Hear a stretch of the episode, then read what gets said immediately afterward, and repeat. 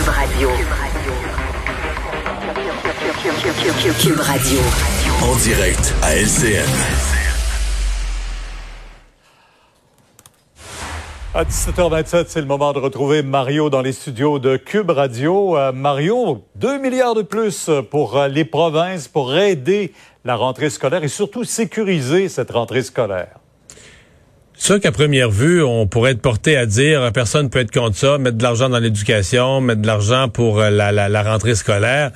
Mais il y a plusieurs questions. De tous les investissements de M. Trudeau, c'est peut-être celui qui pose le plus de questions. D'abord, ça commence à faire vraiment beaucoup. Là. Moi, je me répète, que ça fait un bout de temps que ça me fatigue, mais on a vraiment le sentiment qu'on dépense sans compter. Est-ce que ça devient pire avec le départ du ministre Bill Morneau, qui semble-t-il était quand même, malgré tout, un certain rempart qui, qui, qui, freinait un peu les ardeurs?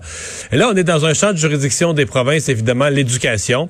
Il n'y a pas de demande. Il semble qu'il y a certains premiers ministres de province qui ont dit la rentrée nous coûte cher, mais exemple au Québec, on n'a pas entendu pas entendu un mouvement des premiers ministres des provinces, un cri du cœur pour dire on manque d'argent pour la rentrée. Je dis pas que c'est facile. Toutes les provinces, les ministères d'éducation ont dépensé pour les mesures sanitaires, mais il n'y avait pas crié après le fédéral pour ça. C'est un peu comme si M. Trudeau sentait le besoin de dire ah ben là là c'est la rentrée scolaire puis tout le monde parle de ça aux nouvelles puis c'est pas vrai que je serais pas dans la photo c'est pas vrai que je serais pas dans les nouvelles cette semaine avec ça moi fait que ça coûtera 2 milliards s'il faut puis euh, on va être dans, on va faire partie de l'histoire de l'histoire de la rentrée tout ça avec encore de l'argent emprunté, puis un petit peu le sentiment que ça nous donne, c'est bon, quand on faisait, quand M. Trudeau parlait d'un déficit de 10 milliards ou qu'il faisait un déficit de 20 milliards, ben là, deux, c'est beaucoup plus. Mais là, une fois que tu es rendu à 350 milliards. 300... Bah ouais. deux, deux. Sur 350, deux de plus, c'est quasiment rien. Donc, c'est, disons que, et bon, après ça, il y a, ouais, après ça, il y a le moment de l'investissement, Pierre, parce que on a donné l'exemple de, changer les systèmes de ventilation, améliorer les écoles, embaucher des profs, des choses qu'on pourrait faire. Mais la rentrée, là, il y avait des écoles, c'était aujourd'hui, il y a des écoles, c'est demain. Tu annonces des budgets aujourd'hui, tu transmets ça aux provinces. Là. Je veux dire, qu'est-ce qu'on peut faire de plus à cette date-ci? Donc, est-ce qu'on va payer pour des choses qui sont déjà faites? Ou est-ce que les provinces, en cours d'année, vont faire d'autres choses? C'est une annonce, là, pour moi, qui est, euh, disons, pour le moins bizarre. Oui. Euh, Mario, j'ai retrouvé ma manchette du 26 août 1977 que j'ai lue ici à TVA. Je disais tout simplement, la loi 101 est adoptée. Le gouvernement de René Lévesque fait passer la charte de la langue française. Et Simon Jolin Barrette aujourd'hui qui a écrit une lettre ouverte à tous les Québécois, là, dans, dans, publiée dans tous les médias.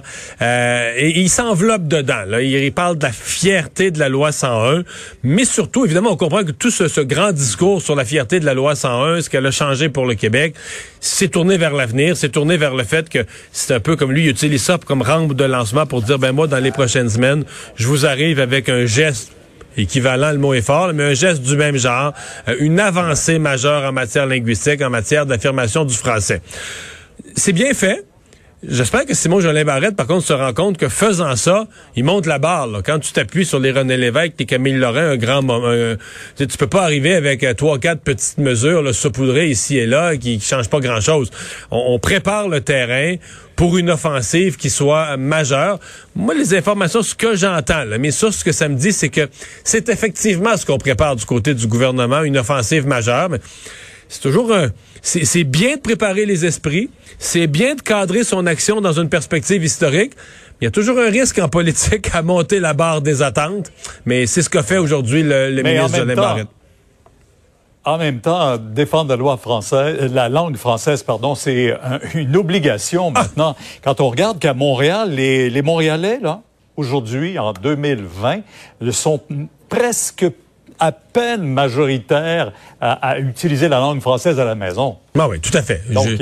J'enchaîne avec ce que je disais tout à l'heure. Moi je, moi, je suis de ceux qui pensent que ça prend une réforme euh, majeure, que ça prend des changements majeurs, et mm. entre autres pour Montréal. Mais la grande difficulté, il y a le maire Labaume qui disait ça euh, aujourd'hui, est-ce que est-ce qu'à Montréal là, la, la, la, volonté est là? En d'autres termes est-ce qu'on on doit pas forcer un peu la main de Montréal? Est-ce qu'il n'y a pas un fossé qui se qui se tranche entre Montréal et le reste du Québec? Ou le reste du Québec l'ensemble du Québec va vouloir amener Montréal quasiment à toute force à protéger son, son fait français? Et ça politiquement c'est c'est pas facile à gérer d'amener la métropole contre son gré. Souvenez-vous que dans le cas de la loi 21 là, sur la laïcité à un certain moment, euh, même la mairesse, des gens à Montréal disaient, bon, on devrait avoir une clause d'exemption. Ça devrait s'appliquer ailleurs au Québec, d'avoir une, on devrait avoir une exemption pour Montréal. avait fallu rappeler à Montréal que, hey, Montréal fait encore partie du Québec. Là. Et il faudra voir ce soir au premier débat du Parti québécois, certainement que la langue sera certainement un des enjeux. Ouais, mais, le Parti québécois vit avec un peu ce stress-là. La CAQ occupe le terrain nationaliste, un terrain mhm. traditionnel du Parti québécois.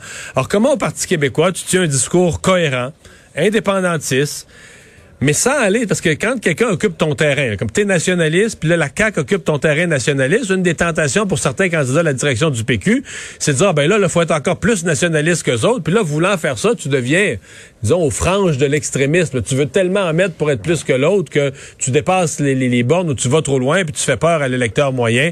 Donc, c'est cet équilibre que le PQ doit, doit trouver. Mais ça va, être un, ça va être un bon test pour les candidats ce soir. Le premier débat, euh, Guy Nantel, qui est un bon tribun, qui a jamais tellement touché à la politique. Paul Saint-Pierre Plamondon qui dit cette course-là, c'est celle de ma vie, c'est ma vraie. Sylvain Gaudreau qui a l'expérience de député part comme meneur à une certaine pression. Donc, euh, j'ai hâte de voir mhm. comment les uns et les autres vont se débrouiller. On a hâte d'entendre ce débat ce soir. Merci. Au revoir, Mario. On vous écoute demain dès 10 heures.